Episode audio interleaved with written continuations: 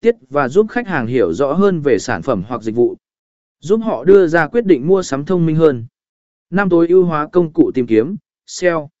Nội dung chất lượng có thể tối ưu hóa cho công cụ tìm kiếm, SEO. Điều này giúp tổ chức xuất hiện cao hơn trong kết quả tìm kiếm, tăng cơ hội thu hút lượng lớn khách hàng tiềm năng. 6. Tiết kiệm chi phí so với quảng cáo truyền thống.